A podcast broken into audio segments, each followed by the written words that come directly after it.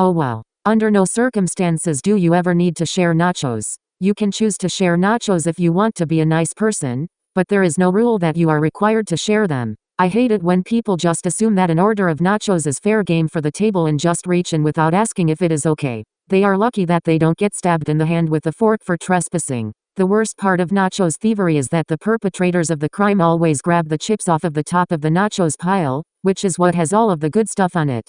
People need to keep their hands on their own plates. Nachos are sacred,